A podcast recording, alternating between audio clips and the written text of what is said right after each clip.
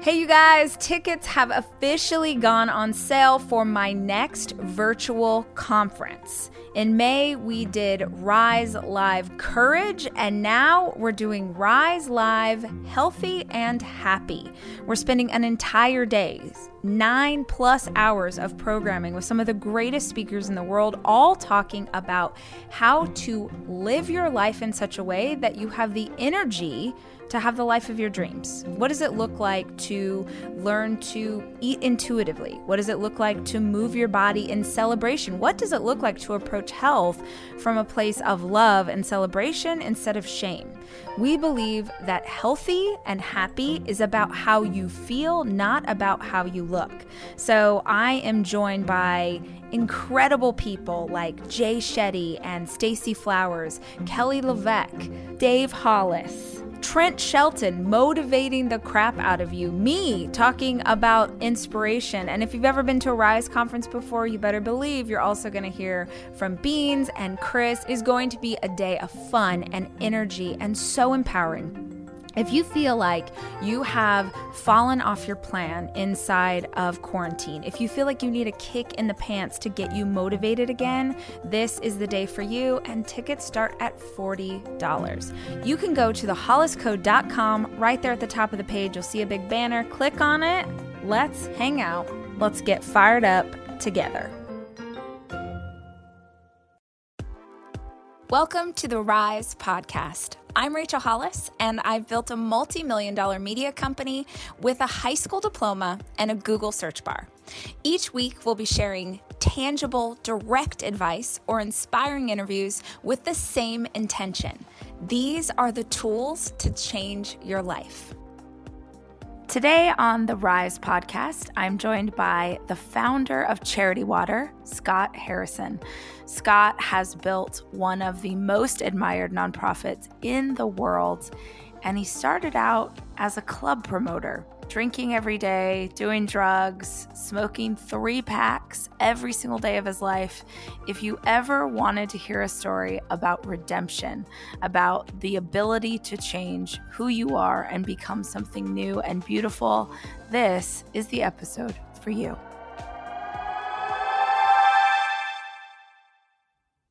Hey, Scott, thank you so much for joining us on the Rise podcast today. Hey, thanks for having me. It's fun to chat. Yeah. So um, I've already told Scott. I will tell you, listeners, I am I am losing my voice. I know I sound a little crazy right now. So Scott is gonna be a champion and totally carry this for us, which is awesome because your story is so compelling and interesting. If there are listeners who are not familiar with you, will you tell us who you are and a little bit about how you got to the place you're at now? Sure. Um, so I, I'm recording this from New York City. I live uh, with my wife and two kids. I have a two year old and a four year old, uh, older boy, younger girl.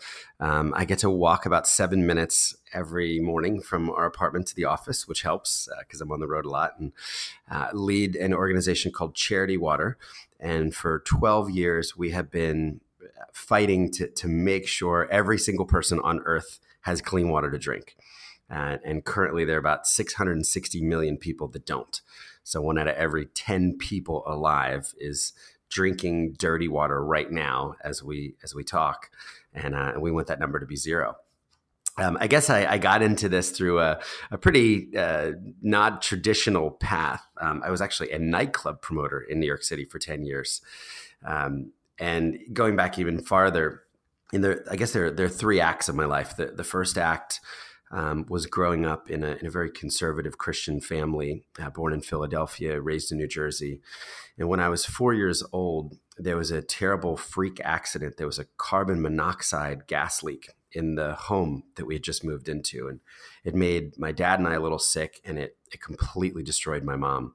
On, on, New Year's Day, 1980, she walked across the bedroom and she crumpled to the floor unconscious. And uh, the, the, blood tests revealed this massive exposure to carbon monoxide that had just happened over time uh, as we were um, breathing in these invisible fumes in this new house. And that was really a moment where everything changed in my life. And mom went from a, a healthy, vibrant, wife and mother to an invalid uh, wearing weird charcoal masks connected to oxygen tanks, living in containment rooms that were covered in aluminum foil, and uh, you know her clothes were being washed in baking soda twenty times. So just a really weird, um, compromised immune system uh, as a result of this. And um, you know the the the Scott as a kid was just the good Christian kid who played by all the rules. I played piano every Sunday in church in the worship band, and I um, I didn't smoke, I didn't sleep around, I didn't drink, I, I didn't cuss.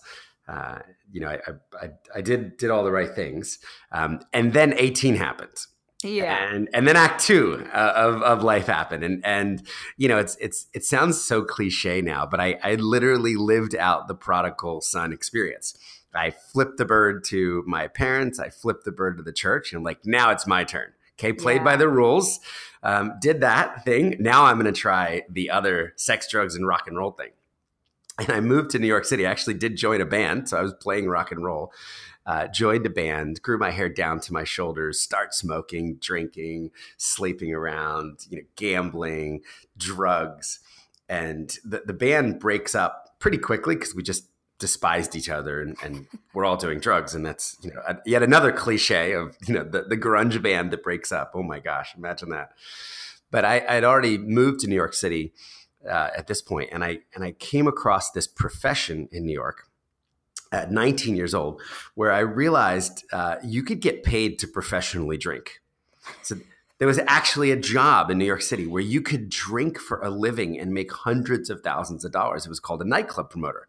And all you had to do was get you know, beautiful people and, and then some rich people inside the right clubs at the right times. And you could charge them, you could tax them astronomically for alcohol. I mean, people would actually pay $20 for a vodka soda that makes that costs 20 cents to make, or they'd pay $1,000 for a bottle of champagne that cost you know 50 so I, I determined that I am going to in my in my act of rebellion, I'm going to rebel in style, and I'm going to become New York City's king of nightlife. I'm going to you know sit at the top of all nightlife, and I I I, that, I pursued that for about ten years, and I worked at 40 different nightclubs, and you know I, I got I got pretty close to the top. There were probably eight of us uh, that were that were running you know nightlife in the city at that time, and I um you know on on the outside my life looked great. I looked successful. I was dating girls that were on the cover of fashion magazines. I drove a BMW. I had a Rolex watch. I had a Labrador retriever. I had a grand piano in my New York apartment, like all these things that I'd collected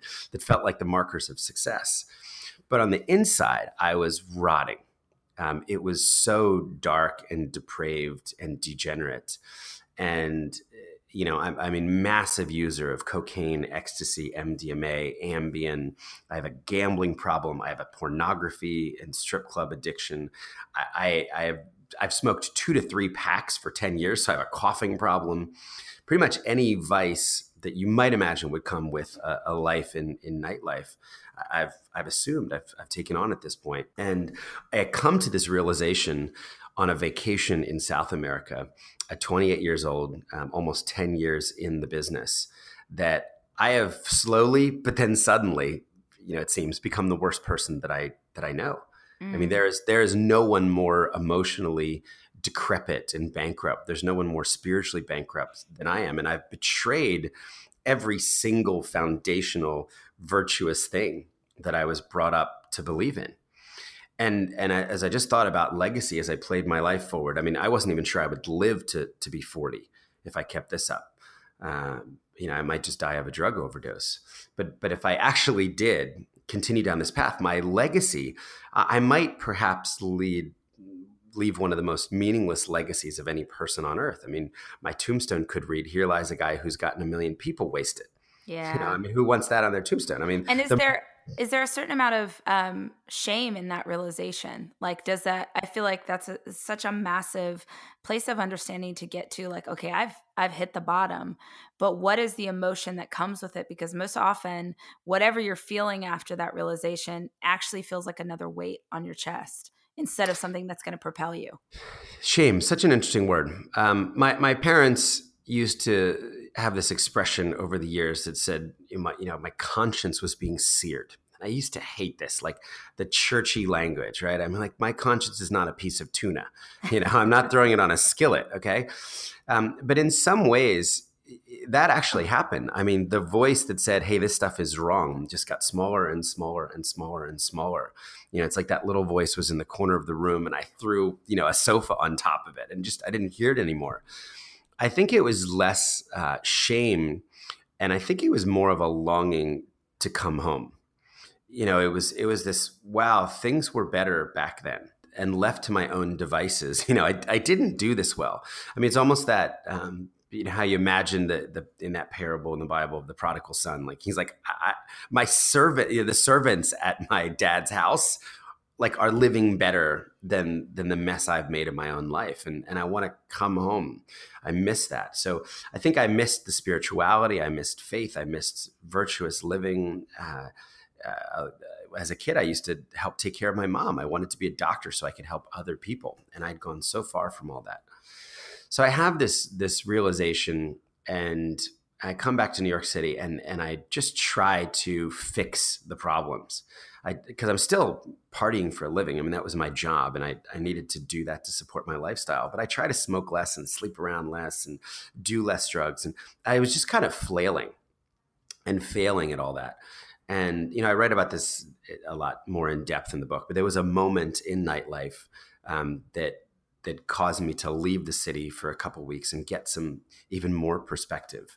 And you know, I remember just just taking a break from nightlife. I rent a car from the Newark airport on a on a one way one month rental. I have no idea where I'm going, and I just start heading north with a, a bottle of Dewar's and a carton of Marlboro Reds and a Bible, and I wind up in Moosehead Lake in Maine at this dial-up internet cafe with a, a bunch of like old Dell computers. And I asked myself, what would the opposite of my life look like? Not not a 10 degree shift or a 25 degree shift or you know not a pivot. What would the extreme 180 degree opposite picture of Scott's life look like? And I thought, well, it would look like I quit quit all this stuff, all this crap that I'm doing, and I would go serve others for one year, um, almost as a tithe or a uh, penance for the 10 years that I'd selfishly wasted. So I'm like, okay, I'm going to apply to a humanitarian organization. I want to volunteer. I want to go to a poor country and see if I have anything to offer. And, and I'll never forget from this dial up internet cafe, I just start filling out these long applications to the humanitarian organizations I've heard of over the years the Save the Children's and World Visions and Samaritan's Purse and UNICEF and the Peace Corps. And I never go back to my life in New York City. I, I liquidate almost every material possession that I have, uh, down to my DVD collection. I remember putting up 2,000 DVDs that I owned just in a single lot, trying to just purge, trying to start over.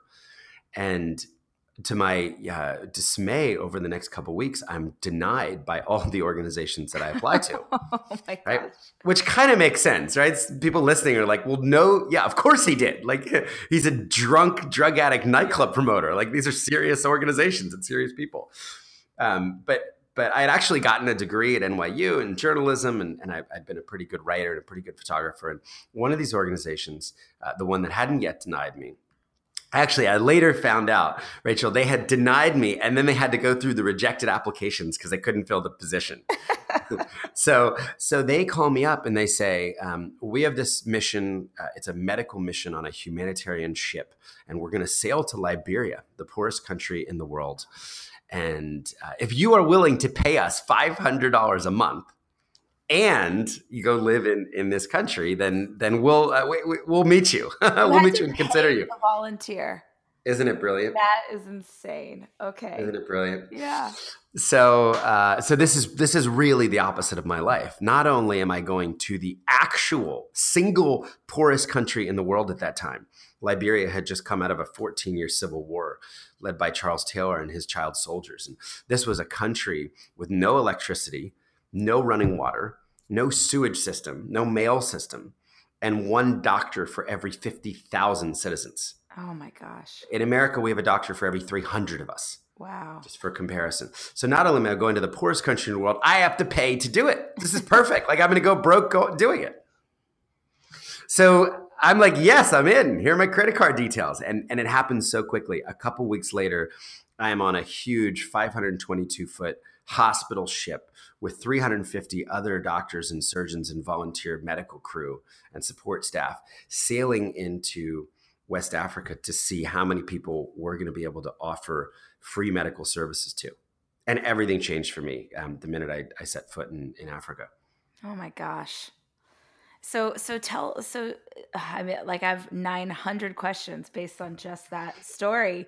But um what I love and, and what I think is a really great piece of um, knowledge here is like I, I read something recently that said the price of your new life is your old one and i feel like that oh, i like that. Yeah right? Like you wanted to make change and you you didn't just want to make a little change you wanted to make drastic change and that means that you needed to do something totally drastic. When you decided to do that how like the community that you had built around you what was their reaction to oh by the way i'm going to go go to a ship and we're going to go to like like what did you have support from people or were people like you're crazy there was a lot of curiosity, mm-hmm. um, but what what I think surprised me, uh, there were some people that thought I was doing this just to get girls. You know, oh come on, Scott's a humanitarian now. Oh like gosh. I just did blow with this guy yeah. like at four in the morning in some shady after hours, and like now he's off saving the world. Please,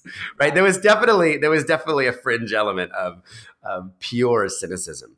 Um, but I was surprised because I wrote a really heartfelt email about what I was hoping to achieve and how I wanted to change my life and turn it around. And and most people sounded jealous. Rachel, like mm. like wow, I wish I could go do that. I wish I could be with a group of doctors who are giving up their their time as volunteers to, you know, on a hospital ship sailing into a country that needs help. Like tell me how it goes. Like tell me how I can join. Tell me how I can give money. So I was really surprised, and, and that was the the beauty. You know, one of the reasons I wanted to write Thirst, the reasons I wanted to kind of get my story down, is I really believe that no one is past, no one is unredeemable, mm-hmm. and and and I have picture after picture of all of these things in my life that have been redeemed almost in a moment. And then, you know, so for example, I, I rolled into Africa with 15,000 influential people on my nightclub list. Same people that I've been getting wasted for 10 years. Like Mick Jagger was on our email list, mm. you know? And and back then email open rates were like 100%. Yeah, so everybody got everything. So, you know, I, I they went from getting invitations to the Prada megastore opening in Soho or MTV's party or Cosmopolitan Magazine's party. They went to getting images of people with leprosy people with cleft lips and cleft palates, children with, with giant facial tumors suffocating them, kids drinking dirty water. So I was able in a moment to kind of redeem the, the people, you know, the, the tribe that I had uh, collected over 10 years and tell them a completely new story, a redemptive, important story about compassion and sacrifice and, and giving and and to my surprise most of them were really receptive you guys, after months of waiting and a year of writing, my new book, Girl Wash Your Face, is finally out in the world. I want to thank you so much, every single one of you who has bought the book on ebook or a physical copy or on audio. Your support means the world to me. And if you are listening to my podcast and you haven't yet bought the book, you're dead to me. No, I'm totally kidding. But I am serious about how important this book is. I keep talking about it because I sincerely believe there are tools in it that can help change your life. So if you have the $16, I want you to go buy it right now because you love your pal Rach. And if you don't, head to the library or borrow it from a friend. But if you care enough to listen here, you're gonna love the wisdom inside of this book. Girl, wash your face. I promise you will not be sorry you did. I, I love that too. It's such a great example of the idea that when we change ourselves, we when we change ourselves for the better, we inevitably start like the ripple effects of that start to change our community and the people around us. And even those first people who saw the email who thought, "Man, I'd love to what if I, you know, what what does my thing look like? What if I changed my life? What if I did something different? I think the piece that you didn't mention that I uh, I'd love to bring up because I think it's really relevant is you were having some pretty bad health problems too. with the numbness yeah. in your uh, we we talk about that because i'm also someone who has worked themselves until they got physically ill and nobody it was like the medical mystery nobody could solve so that really resonated with me yeah so uh, right before i went on this trip to south america half my body just goes numb so crazy. And I, I start going to neurosurgeons and getting MRIs and you know connecting sensors to my arms and legs, and no one can figure out what's wrong. You know, my my club partner's like, dude, why don't you lay off the coke? you know, and and and knock three packs a day of cigarettes down to like one and a half, right? and you know, so so that that just started happening, and I remember, you know, I would run my hand under burning hot water, and I couldn't feel it you know, I could scald my hand without any sensation. Wow. It's like I could have just smashed a hammer and and just it was numb. It was bizarre. And uh, I remember so vividly. It was in the middle of the night, and I was I woke up and I walked over to my computer and I started just trying to self-diagnose. And I, I t- typed into I think it was Google um, at the time, you know, numbness. And I instead of getting a medical uh, explanation, I got like some sermon mm-hmm. about how, you know, you could be completely spiritually dead. And, you know, I remember that that was like a soul wake up call for me. Mm. I almost felt like I, I, felt mortal for the first time. I mean, I, I'd been living like I was going to live forever, you know, running around recklessly and you know i began to ask some tough questions. Do i still believe in heaven and hell? Like to, you know because I, I know which door i'd be knocking on yeah. right? If it was all still true. And so that kind of led to you know the the reawakening of of faith and spirituality and morality. And i will say that before i walked up the gangway of that hospital ship before i surrendered my passport and kind of became one of the crew i quit it all. Mm-hmm. And I went out with a bang. I smoked, you know, packs of cigarette the night before. I had eight beers. It was funny doing interviews for the book. People, the volunteers remember me turning up reeking of alcohol. Wow. Like I just come from a bar. But that was that was it. I never smoked again. I never touched coke again. I never gambled again. I never looked at a pornographic image again. I I, I quit everything. I mean, I drink wine and beer now, but I, I just walked away from all those vices, and I believed that it had to be this radical um, almost active obedience to to step into a new life you know to turn the page and to start over with a clean slate. And there was something almost prophetic or symbolic about walking up the gangway of a ship and imagining the gangway you know being retracted and then sailing off to a new continent to a new life and leaving all of that crap all that detritus behind. Wow so you get to Liberia and you're using these connections that you've made to to help the cause along. Tell me how you get from that place to one of the most notable charities that exists in the world today.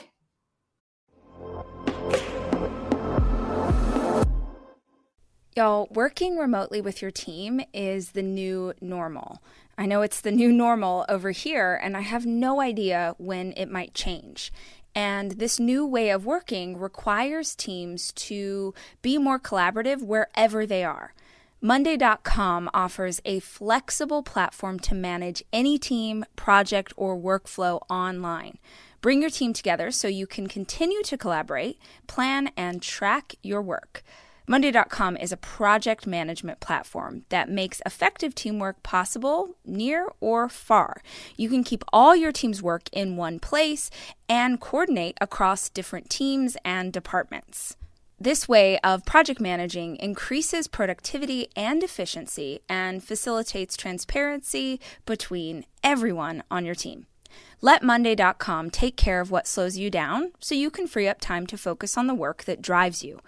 To start your free 14 day trial, go to Monday.com.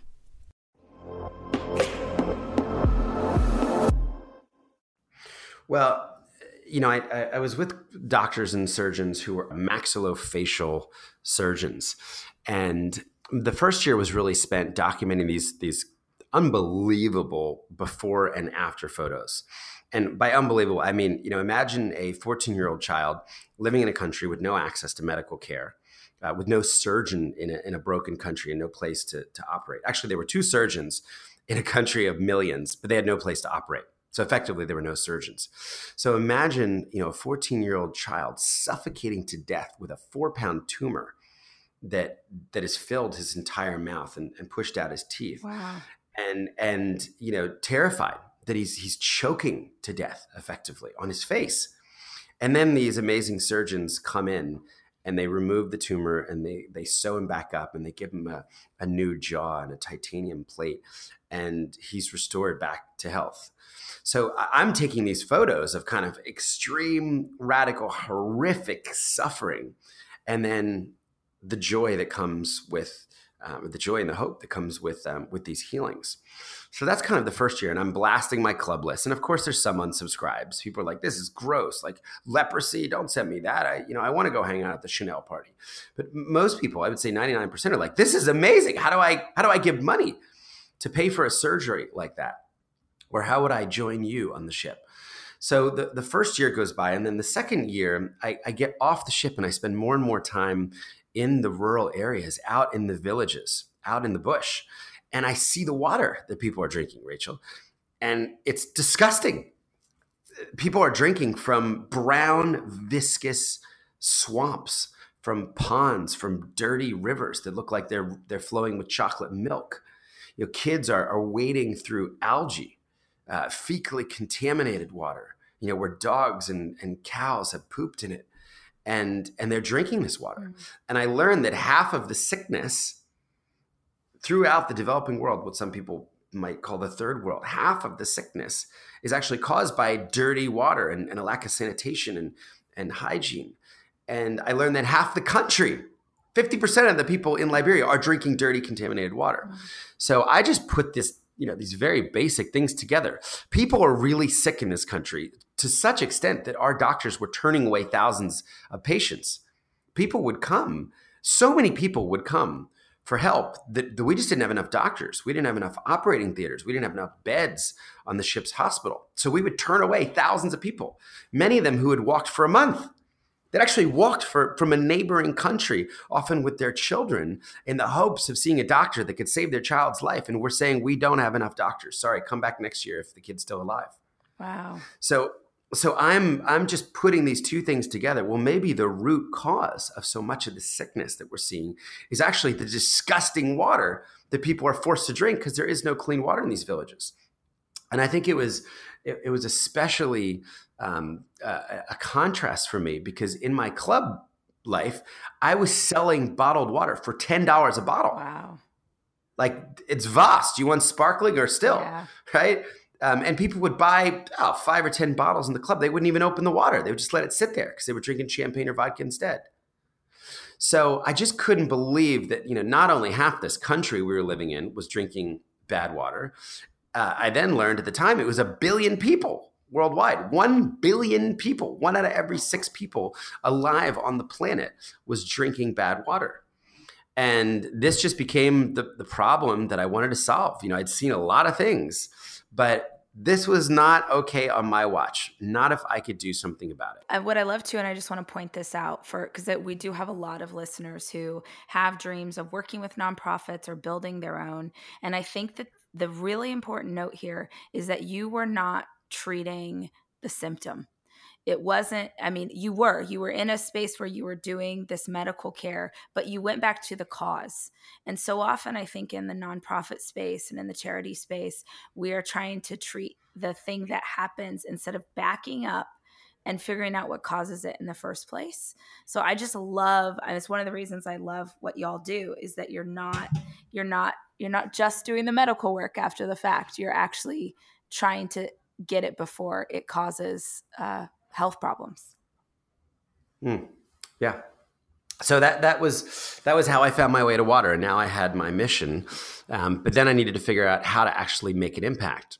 And the the problem was, so I'm, I'm 30. I'd just done two years, 28 to 30, with the Mercy ships. Now I'm I'm living clean, so I come back to New York City, unrecognizable to so many of my friends um, because I'm not partying with them.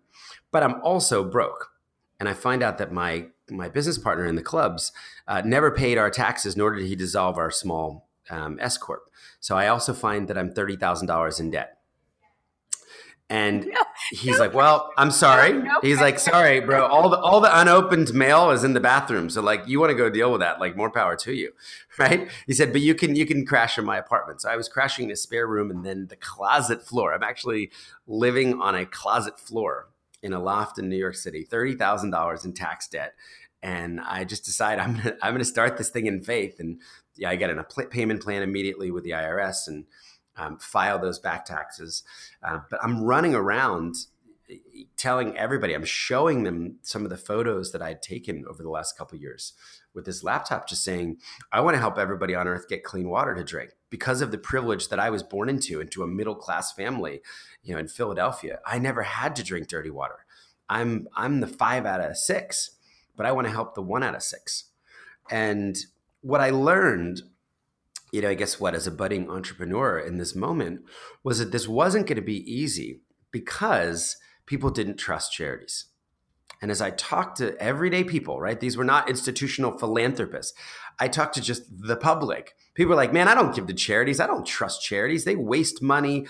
You know, charities are black holes. You never know how much actually gets to the people in the end. And, you know, all these charity CEOs, they pay themselves millions and millions of dollars. And some of them hire their cousins and their family members. And, you know, everybody seemed to have a scandal uh, a story they could pull out of their back pocket and say, this is why we don't trust. This is why we don't give.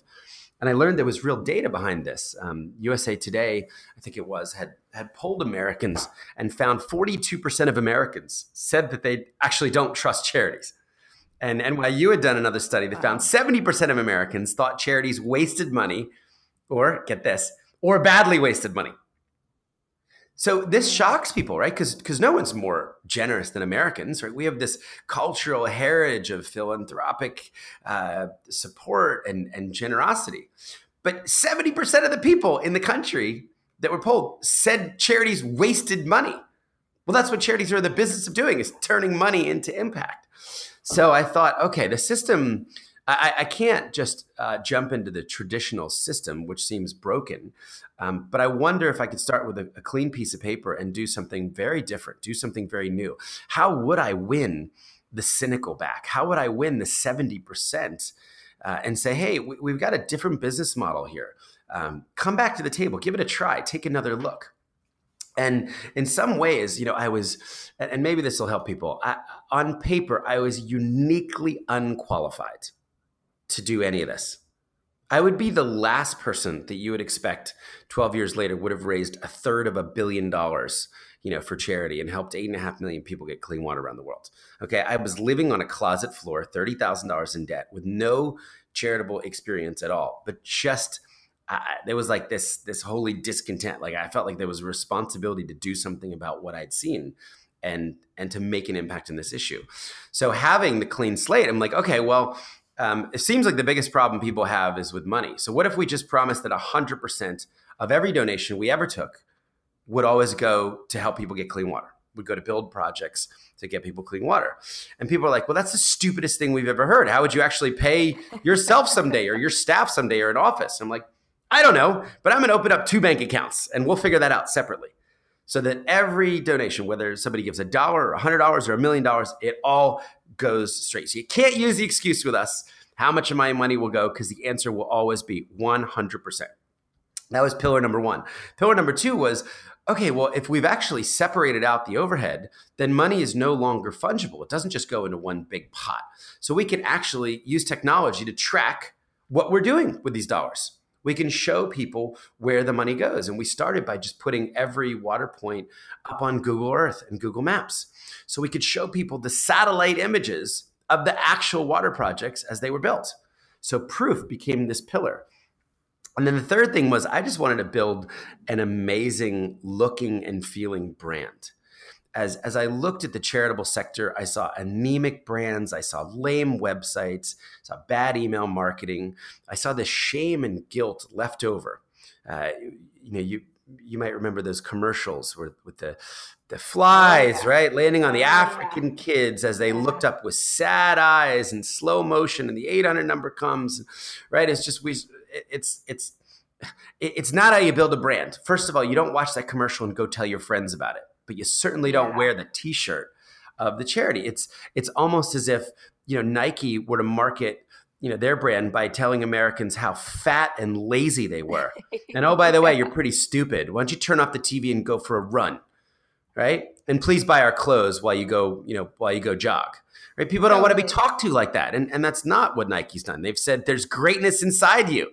You can run farther and faster than you ever thought possible if you just give it a try. And they tell stories of people overcoming adversity and climbing mountains, you know, who've lost legs or playing basketball if you've lost arms. And something is like, I, I want to tell my friends about that. I want to wear that logo. You know, I want to align with a company who might believe that there's something greater inside me. So I had that vision from day one of kind of winsomely calling people to radical uh, compassion and to generosity and saying you you care more than you think you do. You have a higher capacity to care. You have a higher capacity to to help your neighbor in need to give generously. And and this should be fun. You know in in fundraising what are the first three letters? Not it's not down raising it's not shame raising it's not guilt raising it's fundraising you know, it should be a joy. It should be a blessing. You know, I hate the language that's that's so common in our culture now around giving back. You know, this makes it sound like we have pillaged and plundered to such extent that oh, we we finally should probably throw a few scraps back to the poor, right? Let's give a little mm. back. Why don't we That's just so good? I haven't thought about that before, but you're so right. Drop back. Just drop back. Let's talk about giving. Frame it in the positive.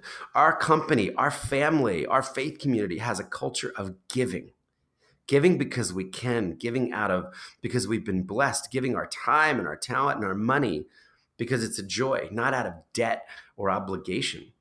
So uh, just you know, kind of put all these things, and then the, the fourth pillar was not to send anyone that looks like a you know white male to Africa or India or Southeast Asia to go drill a well. I, yes. I just I just believe that for the work to be culturally relevant and sustainable, it must be led by the locals in each of these countries yes. where we work. So our role could be getting people with resources to care about their neighbors suffering around the world without clean water, um, to raise money as efficiently and transparently as possible. But then the actual work that would be carried out by Ethiopians in Ethiopia right? Yes. And can, can we just can we dig into that for just one quick second because there are so many people listening who don't have your experience with nonprofits and this work in other countries.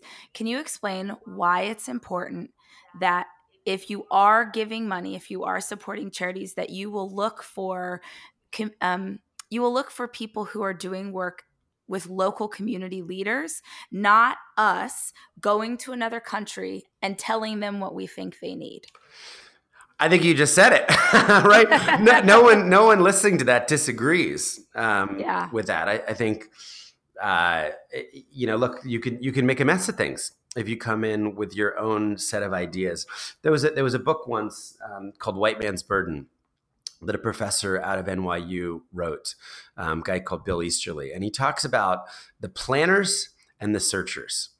And the planners are like, okay, we got this all figured out, right? We're just going to come and drop our 10 point plan of economic development um, on you. And, and he gives an example of a charity that, um, that bought like, I don't know, 100,000 solar ovens or something, right? Because they're like, Mm-hmm. Hey, you shouldn't be using fuel. It's expensive. It's dirty. It's causing upper respiratory, you know, using charcoal and burning down trees is not good for the environment. It's not good for your lungs. So we're going to give you solar ovens. Well, nobody used them because it gets cold at night and people keep themselves warm by the fire. And mm-hmm. the fire is a social, uh, it's, a, it's like the social fabric of the community. And that's where the stories were told. So, you know, had they actually gone in searching, right? And and gone in humbly asking you know maybe they would have piloted a hundred of them right? Mm-hmm. so you know look i, I think um, uh, the, the locals probably would have told them hey nobody's going to use a solar oven around here okay? This just isn't a good idea. And in other contexts it's a great solution right? Or maybe with the right training or the right discussion or the, the community involvement um, it could have worked. So yeah so that that was the last pillar. So give away 100% uh, prove to people what we've done with their money, build an epic, imaginative, inspiring, hopeful brand, and then work with local partners. And day one to get this thing started, I just threw a party in a nightclub. it was the only good idea I had at the time. It was my 31st hey, birthday. do what you know. I love it. But even that felt kind of redemptive because, you know, I, I, I got the club donated and I got the, the booze donated and we gave everybody open bar for an hour. And as they came into the club, I said, please put 20 bucks in this plexi box. And we're going to take 100% of whatever's in this at the end of the night to, to a refugee camp in northern Uganda. And we're going to build our first projects. And I'll never forget, Rachel, that night, um, a marijuana dealer walked in and he put $500 in that box. And he said, This is the first charitable gift I've ever made in my life. Mm. And I'm like, okay, we're on to something, right? Because there's no one more cynical than this guy. Now, obviously, that's not going to be our donor market, but we, we raised $15,000 that night and we took all of the money immediately to northern Uganda. We did our first few projects, and then we sent the photos and the GPS coordinates and the satellite images back to the 700 people and said, You did this. You came to a party, you put 20 bucks in a box, and here's the clean water that you made happen a world away. And I was, people were blown away by the simple feedback loop. And again, people are listening and say, this just sounds so basic. Like that's what we would expect. Tell us what you did with our money. But they had never expected to hear from a charity again, you know, throwing $20 in, in a box. And we said, this is going to be the differentiator.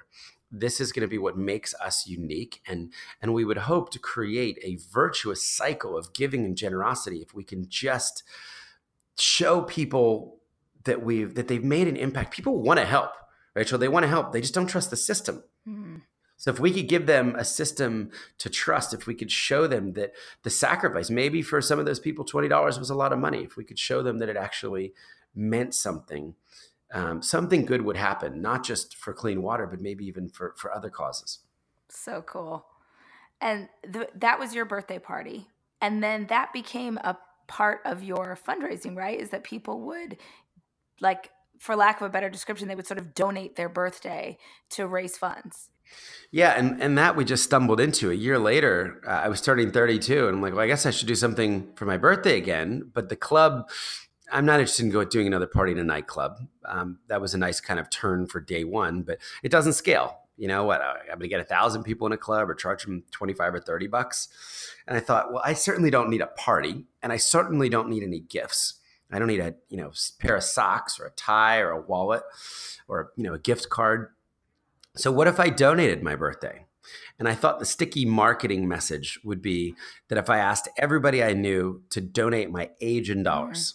And I love that $32 was a messy yeah. number.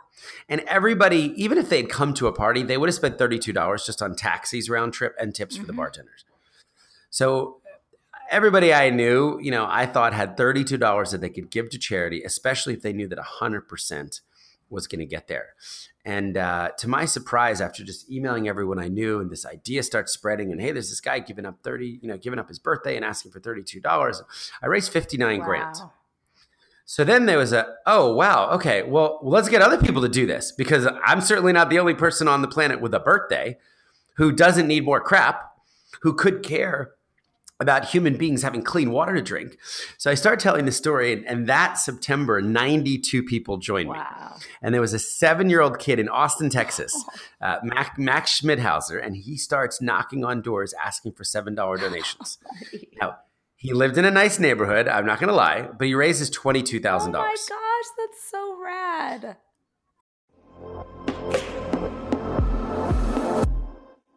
Hey, y'all, if you are looking for something to complement the foods that you are already eating to bless your body, I want to make sure you know about Sakara's Clean Boutique. It's the perfect complement for your eating journey with organic, whole food based healthy snacks, supplements, and heartwarming teas that round out your rituals beautifully. Complete your Sakara life and ensure you're getting all the essential plant nutrition you need every day with The Foundation, the brand's curated vitamin packs. And if you want to check it out, right now Sakara is offering our listeners 20% off their first order when they go to sakara.com slash rise or enter code RISE at checkout. That's Sakara, S-A-K-A-R-A dot com slash rise to get 20% off your first order. Sakara.com slash rise.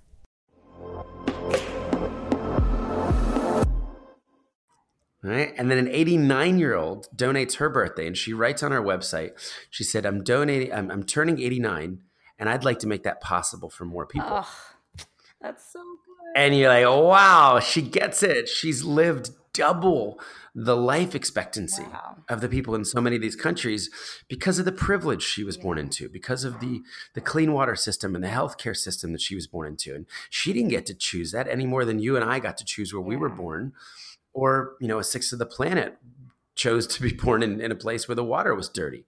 So this idea just starts to grow like crazy and um, you know, tech CEOs start donating their birthday. Will Smith, Jada Smith, they donate their birthdays. Um, you know, it, it spreads through Hollywood and through Silicon Valley. And, you know, other people said, well, I, I can't even wait until my birthday. This is, I got to do something else. And people start climbing mountains or walking across America in solidarity with the women walking, you know, miles every day for dirty water. And um, this idea, you know, winds up raising over $60 million and, and helping uh, 2 million people get clean water oh my alone. gosh, that's amazing. Amazing.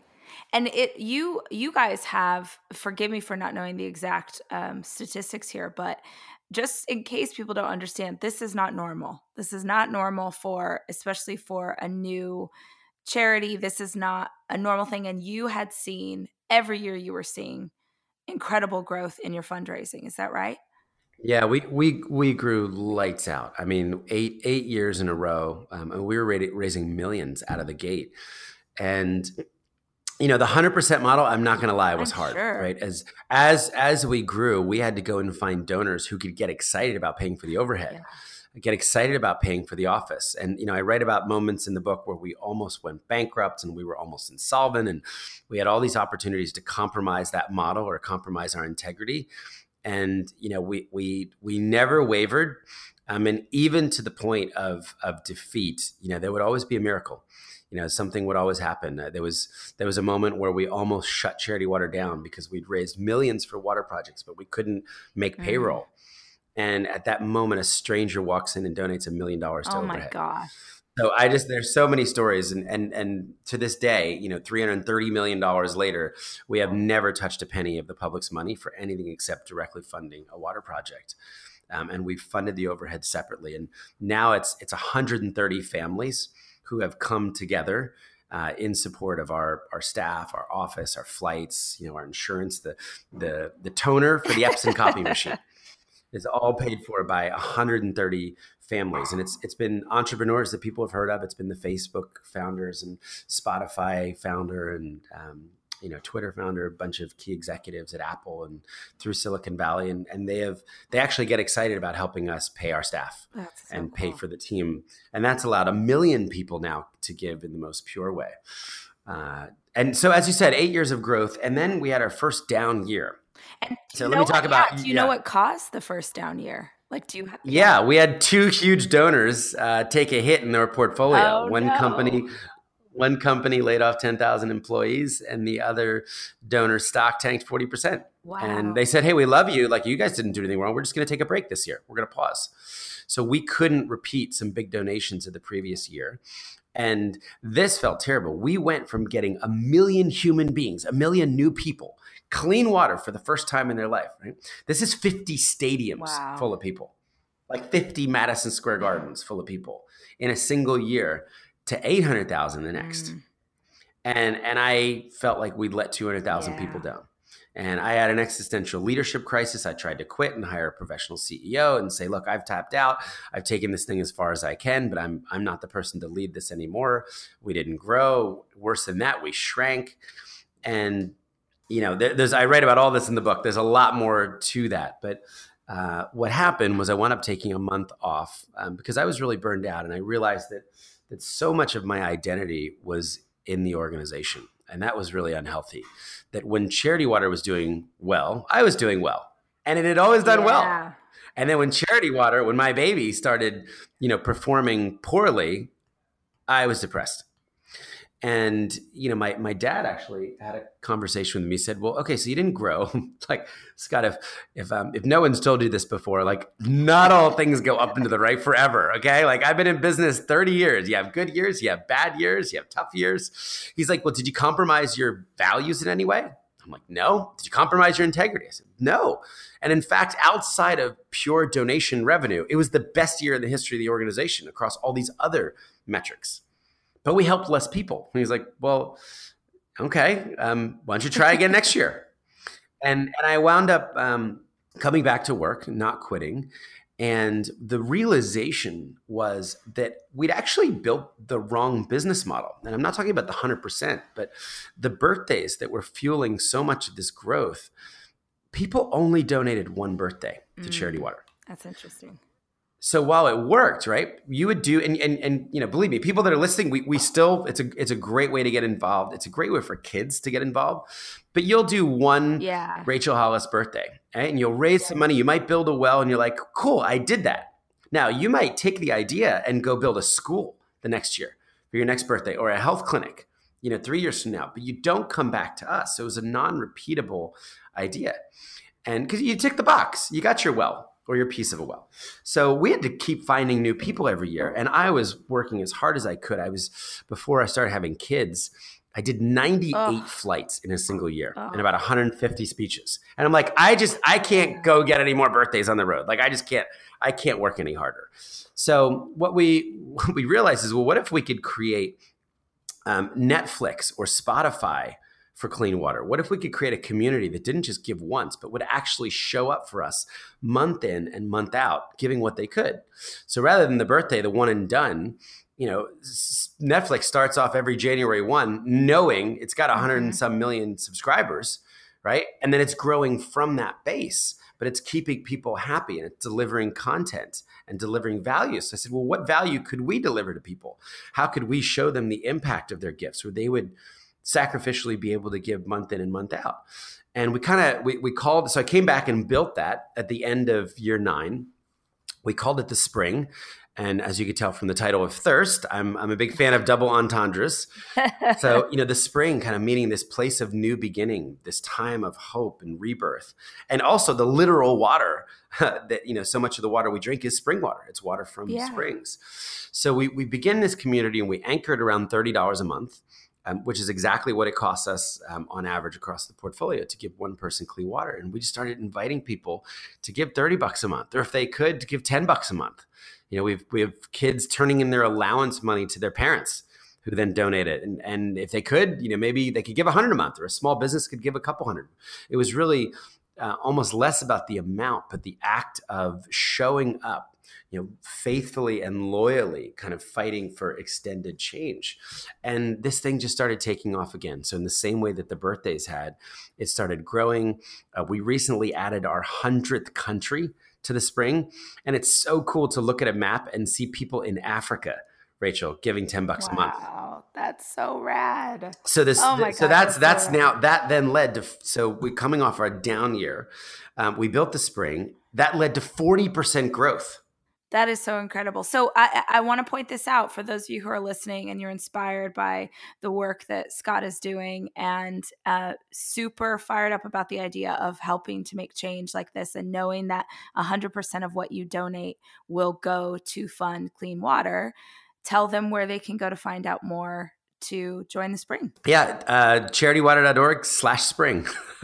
so we, there you we, go. we made that one simple. Um, charitywater.org slash spring. Um, I and, love that. Yeah, so it's a great way to help. It, it really is, and and you know, some people don't know this, but we actually pay back the credit card fees. So if someone was given, you know, hundred bucks a month on their American Express, we get ninety seven. We actually make up the difference. Those hundred and thirty wow. families pay the three bucks back every month, and we send the full hundred to the field. That's so cool. Man, I love I loved getting the chance to hear your story today. And for everybody listening who wants to hear more, uh, this this episode comes out on the day that your book comes out. Oh, that's cool. Tell us tell us about the book. Tell us about where they can get it and how you're donating the proceeds of that as well. Yeah. So Thirst is just um, it was two years in the writing. Um, it's not short. I think it's ninety nine thousand words. Um, oh my gosh. Down from 150. But it was, look, I really wanted to um, to share my story in the hopes that it would encourage other people. Um, you know, I believe no one is beyond redemption. It's never too late to start over, and you can use all of the the dark or the mistakes or maybe even the evil in your past. In my case, and you can turn that for good. Um, that that actually can almost become your your superpower. Your it can become a, a weapon for good. And you know, uh, it's funny as people have pre-read the copy, I, uh, pre-read the book. You know, I get a lot of, "Oh my gosh, you were a bad guy." I mean, I mean, oh my god! Like I had no idea you put that in there, but I wanted to be transparent. So I think you know, hopefully you read it, and if anybody feels stuck or feels like their past defines them, I guarantee you are not as bad as me. I mean, it would be unless you've killed somebody. Um, you know, you, would be hard pressed to find a more degenerate uh, low life than than I was at the time, and you know, and now I'm I've been blessed with this unbelievable life's mission, and I have a wife and two beautiful children, and you know I get to travel around the world and and preach generosity and compassion and and help. You know, Charity Water is now helping four thousand new people every single day get clean water. You know, every single day of the year when I come to work, you know, we're getting another 4,000 people clean water. And it's not because of me or our staff. It's really because of our community. It's because of everyday people out there who, who said, Hey, we could do something about this you know let's let's actually not embrace the apathy you know that could be so paralyzing with a global issue but let's donate a birthday let's donate monthly let's um, yeah so i wanted the book to also be another way that people could donate. So i turned away i turned over my, my book advance to charity water and all the future proceeds. I won't make a penny from the book.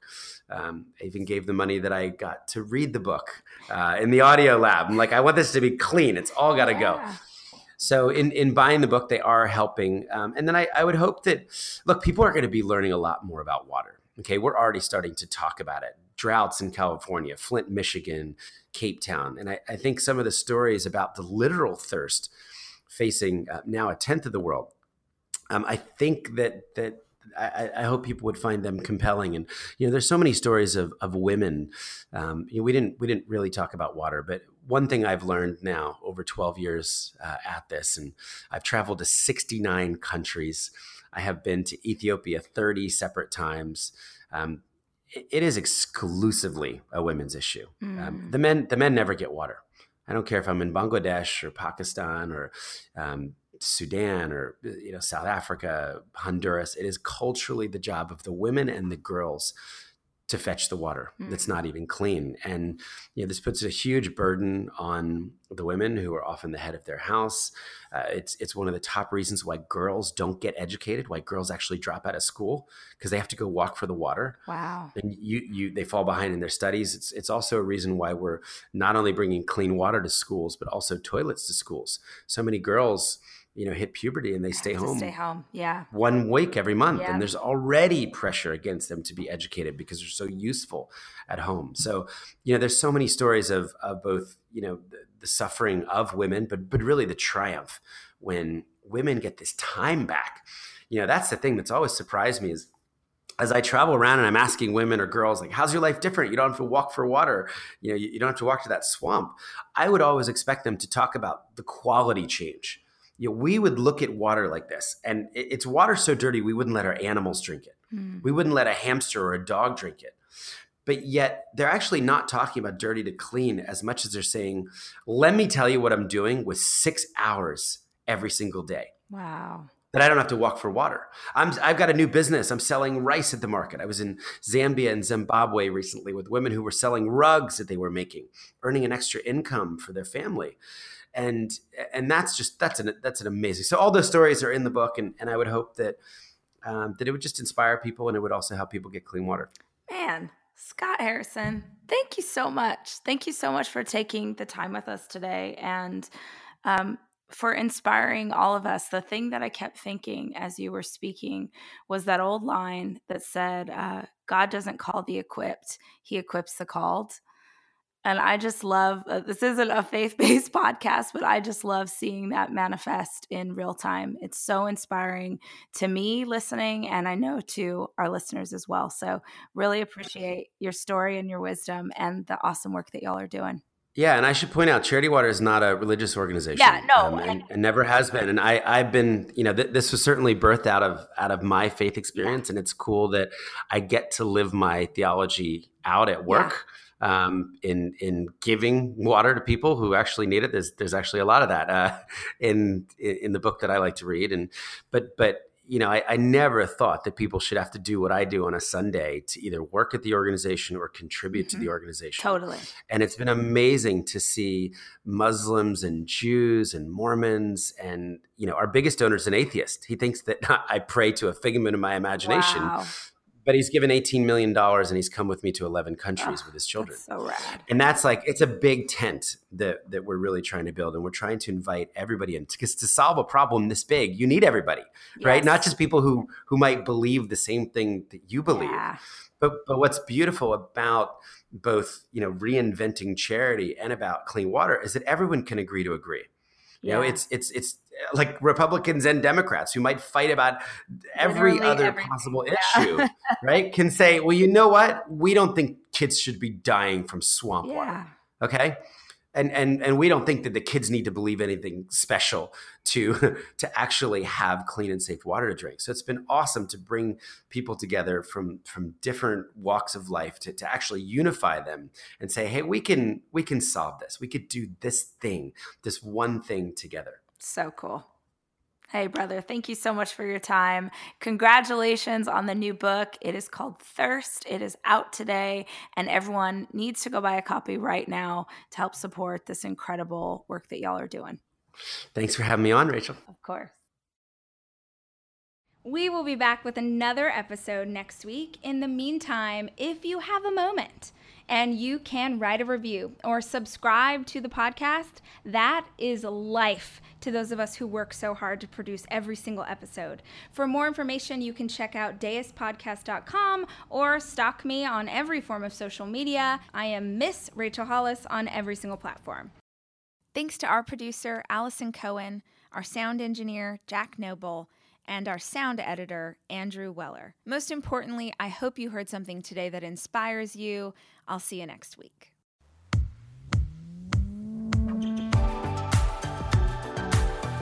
So, this week I announced my next book. It's called Didn't See That Coming. It's all about how you put your life back together after your world falls apart. I actually wrote this inside of quarantine because I wanted something that y'all could read as you transition out of the crisis of a pandemic. And then inside of writing it, my world fell apart. And this is a story of how you keep on going. This is a story of the tactics and the tools that I have used time and time again when I have gone through grief or loss or trauma. The book comes out on September 29th, and you can find it today. You can pre order wherever books are sold. And yes, I am narrating the audio as always.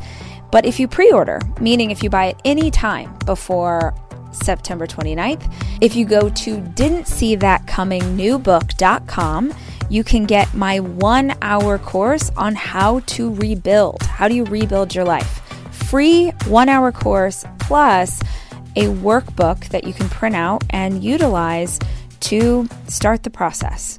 It's something that I thought I could give you to be helpful as you transition to whatever comes next. Didn't See That Coming is my new book, and I hope that you will check it out.